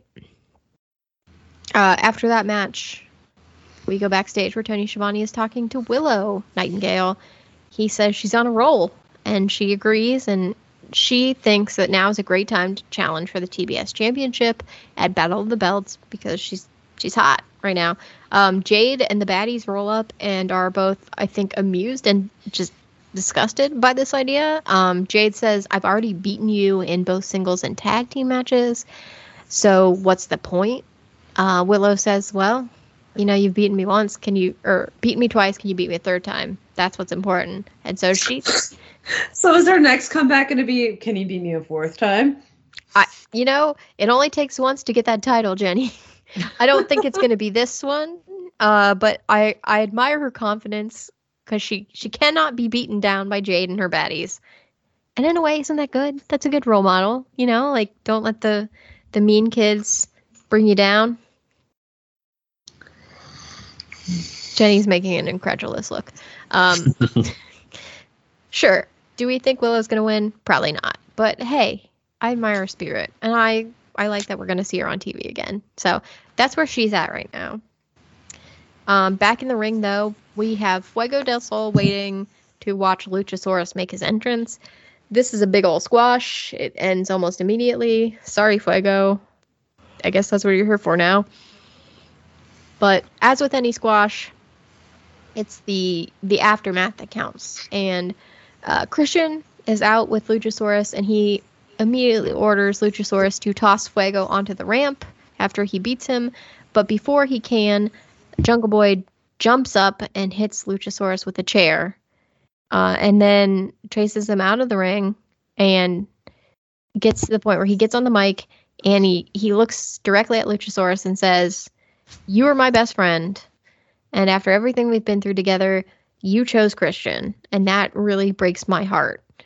And so, because you've broken my heart, I'm to have to break you physically. And he describes, I think, like breaking his fingers and stuff. It, it gets dark. It gets dark. Um, but Jungle Boy is like really intense and really pissed about this. So he tells Luchasaurus, You pick a time and a place, and I'll be ready anytime you want. We'll have this fight that uh, has been a brewing. Um, Christian, as you know, the the owner of Luchasaurus, like is he his pet now? I don't know. But Christian gets on the mic and he's like, "Yeah, well, you know, Jungle Boy, uh, Washington D.C. is your country's capital, um, but we're not going to fight here. We're going to fight in my hometown, Toronto, Ontario, Canada, next week. That's where this is going to go down. So, Jungle Boy and Luchasaurus about to settle their issues in a week. I was listening to um, John Pollock and Wai Ting this morning doing um, their uh, Rewind to Dynamite show, Mm-hmm. and you know, they are they are based out of uh, Toronto. Oh, And- they must be excited. Oh, they're going next week. Yeah, very excited to, to possibly get to meet Jay. Um, but uh, they were. It was funny. It was just like, you know, he said like my hometown, and then they were just immediately like, yeah, yeah, Orangeville, Ontario, more like. Yeah, have a nice three and a half hour drive from home for the big match, Christian. Oh my God, they were throwing Canadian shade. yeah, That's adorable. I think I think that's what you do. You know, if it's if it's in your region, you, you and, and they say something like that, you say, "Ha, no way." But like, isn't Canada's thing like there are huge stretches of just nothingness, and so so don't you claim the biggest city that you're near, or or do you embrace your like small town? I mean, I think they were just I think they were just kind of joking.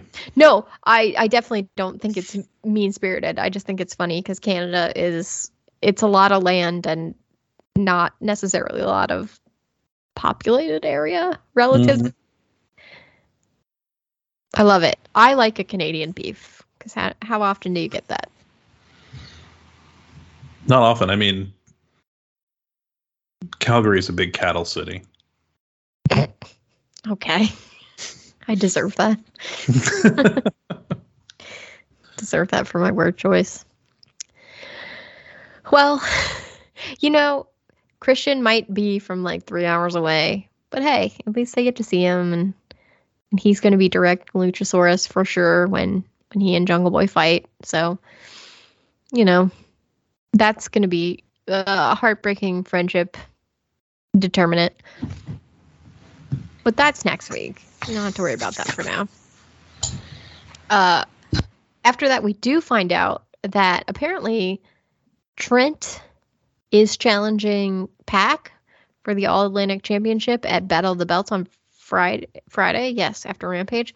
So uh, I didn't know that this was one of the belts that was on going to be on the program for challenge. Um, but yeah, I guess Trent and Pac hate each other. So I actually think like so. This was announced Friday, last Friday. Maybe I think it might have been announced on uh, Rampage last week. okay, Um, I'm actually really excited about this now, like more so than I was at the time because Pac is pulling double duty. So because he's he's defending the trios title on Rampage. So I Oh. wonder. I I mean, I think you can at least get like some good near falls, good believable near falls out of Trent taking advantage of a tired Pac defending his second belt of the night, if not like changing the title. so how precious do you think the All Atlantic Championship is? Because Pac's the only one who has held it thus far, and he took it on like a European tour. Yeah, it's hard to say, right? Because, like you said, that there's only been we only have like the first champion so far. Yeah, and Trent, should he win, definitely is not going to like like Pac. I think it's interesting what he's been doing with it and getting like little clips and highlights, even though they're all happening in different promotions. But like Trent's American, he's he's not going anywhere. You know, if he wins it, Yeah, so I don't know. Weird. So what is the battle of the belts? Like what belts are up? I what what is the what is the sketch? Or will we get to that later? Battle of the Belts is um, TBS title Cargill versus Nightingale, Mm-hmm. um, Ring of Honor tag team titles Okay. FTR versus the Gates of Agony, and um, All Atlantic title Pac versus Trent. So I think I think right now, as of right now, there's only three matches on the show. And it's an hour long, so that okay. Okay. That gives you that gives you like enough time to do three, you know, title matches of adequate length if you want to. Yeah. Okay. Interesting. I hope Battle of the Belts goes better than it has been in the past. That's pretty much my takeaway. I'm kind of like like the lineup's not that great, honestly, but I'm I'm like I think because it's live, I'm more interested in it than I have been any of the other ones. That's true. Yeah, the the choice to go back to back with Rampage is interesting. I think it it might actually result in more views or I don't know. It's so late, maybe less. It it's an interesting experiment. An interesting thing to try for Tony Khan. Yeah, yeah. So uh we will be watching that tomorrow night as of recording this. It'll be Friday. Um for now though, we go to the main event. It's Sammy Guevara and Chris Jericho against Daniel Bryan. No, sorry, Bryan Danielson. Having him and Daniel Garcia be a team tag team, it's like too many Daniels.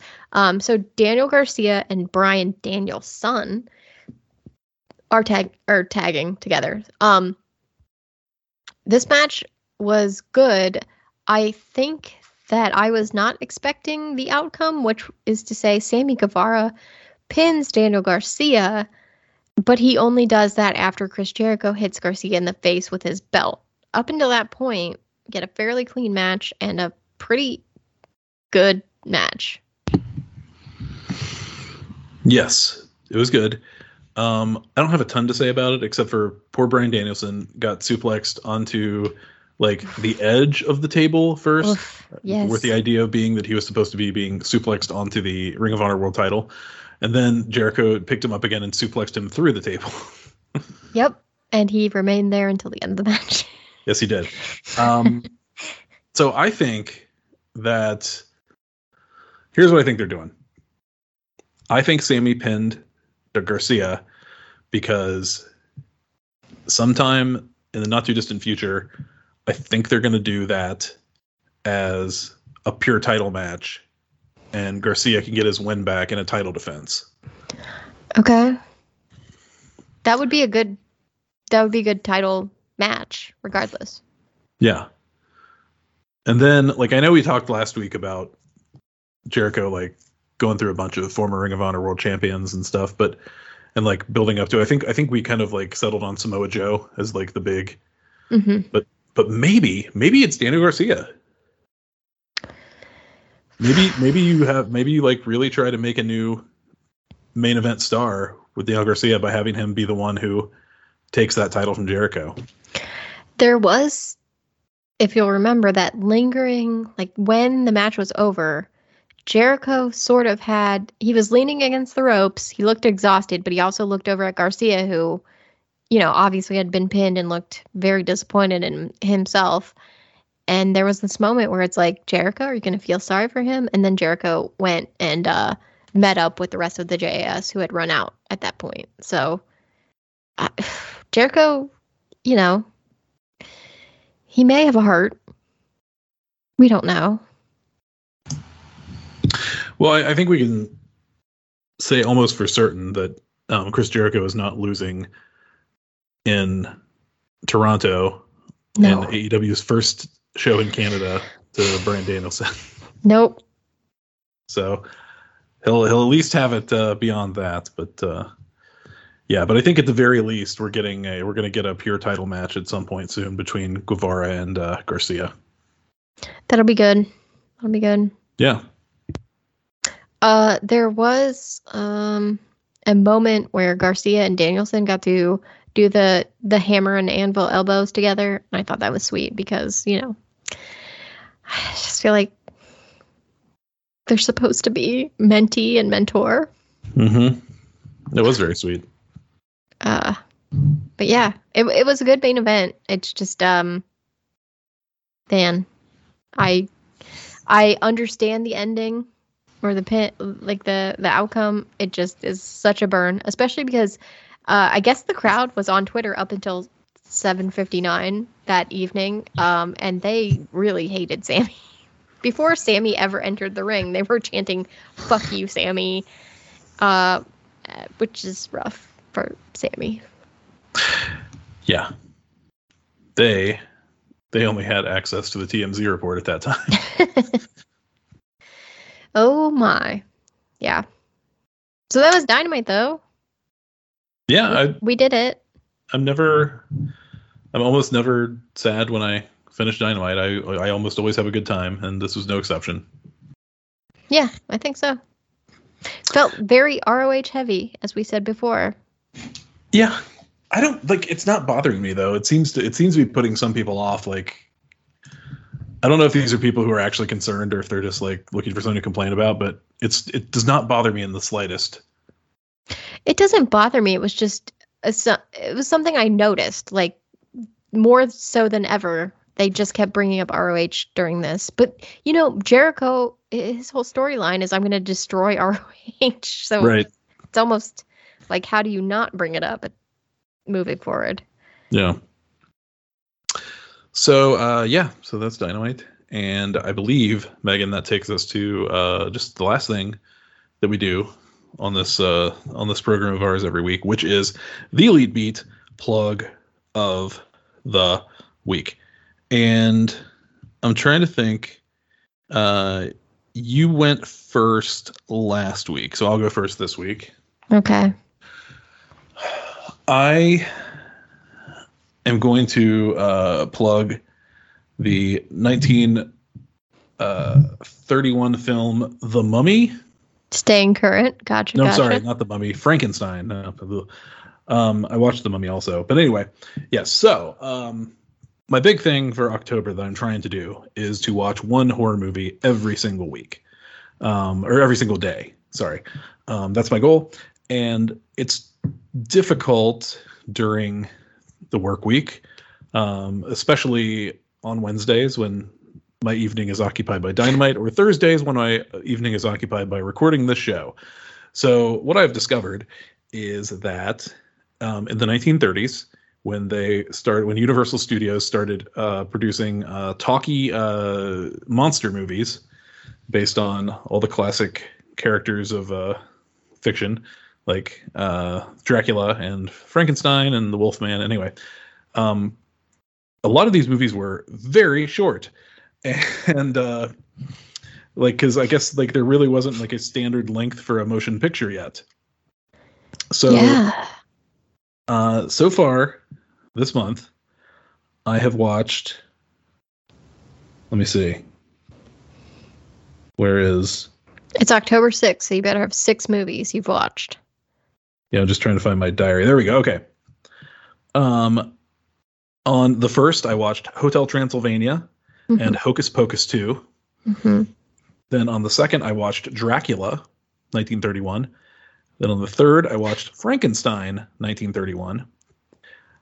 On the fourth, I watched The Mummy, 1932. And then yesterday, the fifth, I watched The Raven, 1935. And the reason I picked The Raven is I'd never heard of it, but I saw that it had a running time of 61 minutes.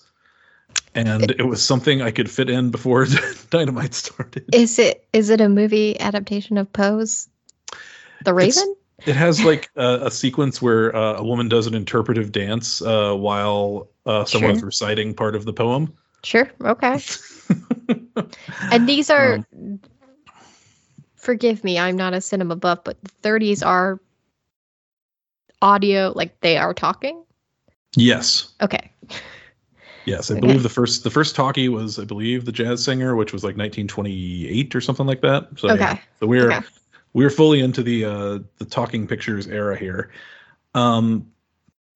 Anyway, but so of those things I watched, um, I would have to say that Frankenstein uh, is the best. Uh, that is a movie that actually like holds together pretty well. It tells a good story.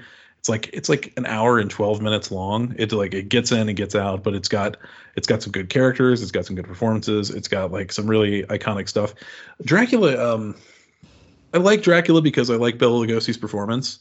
Um, but the movie is just like there's not really much to it beyond that. Um, Frankenstein, there's really something going on there. It's like hard to it's hard to explain, but uh, but that is a movie that I would I would actually recommend to like people to watch in modern times. I feel like it's weird that that we've not gotten like a good quality like modern Franken like modern in the sense of recently made, not modern like put a modern spin on it, but Frankenstein, it's like one of those monster movies where we've gotten some hokey overly CGI'd maybe Frankensteins. Like I Frankenstein starring Aaron Eckhart. Yep, I love Aaron Eckhart. Don't get me wrong, but that's wild. Um, but like just a good old classic, but you know, modernly made Frankenstein movie. Like, like why not go with that? I feel like there is there is metaphor there that could, could be applied. All these monster movies really, um, the metaphors behind them, sort of still applicable. You know. Uh, but Frankenstein somehow left off the the list of like you, we got werewolves, we got vampires, no Frankenstein's. Well, you know, this is another consequence of the failure of the Dark Universe to uh to come together. I I, for, who was they'd cast somebody to play Doctor Frankenstein. Um, I, I don't even remember who anymore. But I'm uh, trying to picture that um that picture. that re- that obviously photoshopped. yeah, the like, cast. none of these people were in the same room picture. Yes, exactly. I know Javier Bardem was like uh was he doctor? No no, he was a wolfman, right? Ugh, I don't know. There's a lot of star power in that freaking picture that they had to Photoshop together, but I'm upset because you know what? The Mummy was it was like a fine movie. It it was fine.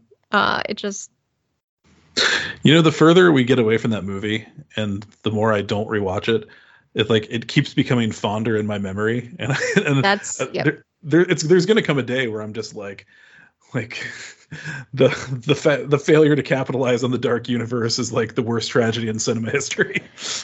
honestly, like give me that Russell Crowe, Dr. Jekyll, Mr. Hyde. Thought he was great.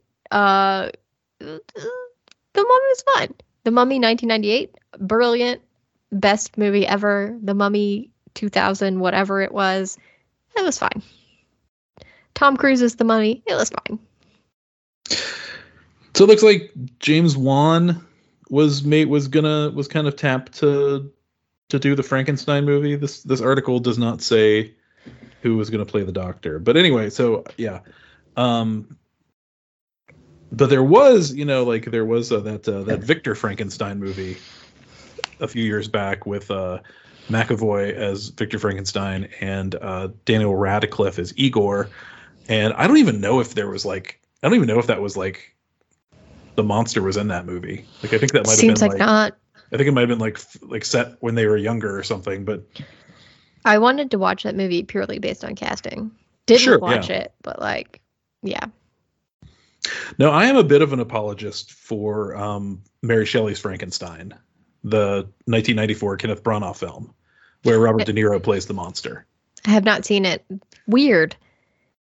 Really? Yeah, Robert it- De Niro, notably short. Um, I guess he's probably wearing lifts. You know, like, Sure. yeah, yeah, totally. yeah. That's- um, Oh, that's Yeah, Bra- interesting though. that's another one of those Branagh like stars and directs uh like deals that he likes to do. So He's the doctor, I'm assuming. Yes, yes, Okay. yeah. And uh, Helena Bonham Carter is Oh. uh, is in it. Perfect. Um, yeah, Ian Holm, John Cleese, Aidan Quinn. So it's quite a it's quite a cast of uh, Hugh Bonneville. Wow, um, very young Hugh Bonneville, I guess would have to be. I like an Aidan Quinn. He's got beautiful eyes. You haven't seen him in a long time. But anyway, I would I you know like like I said, I'm an apologist for that movie. It's not well liked, and it's maybe not that great, but um, but I, I would I would I would watch that. It kind of came in like the the wake of uh, Bram Stoker's Dracula. That wow. Okay, because that movie is fucking something. You know. I think that movie's so good. It's so stylish.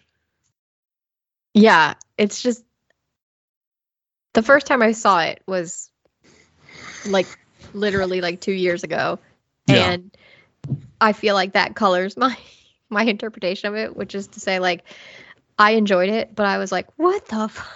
like Yeah, like I, I think Gary Oldman's performance is so good in that movie. Um, I, I I also do think that, and you know, this is popular opinion that uh, Keanu Reeves' accent is a, is a complete catastrophe. oh yeah, don't.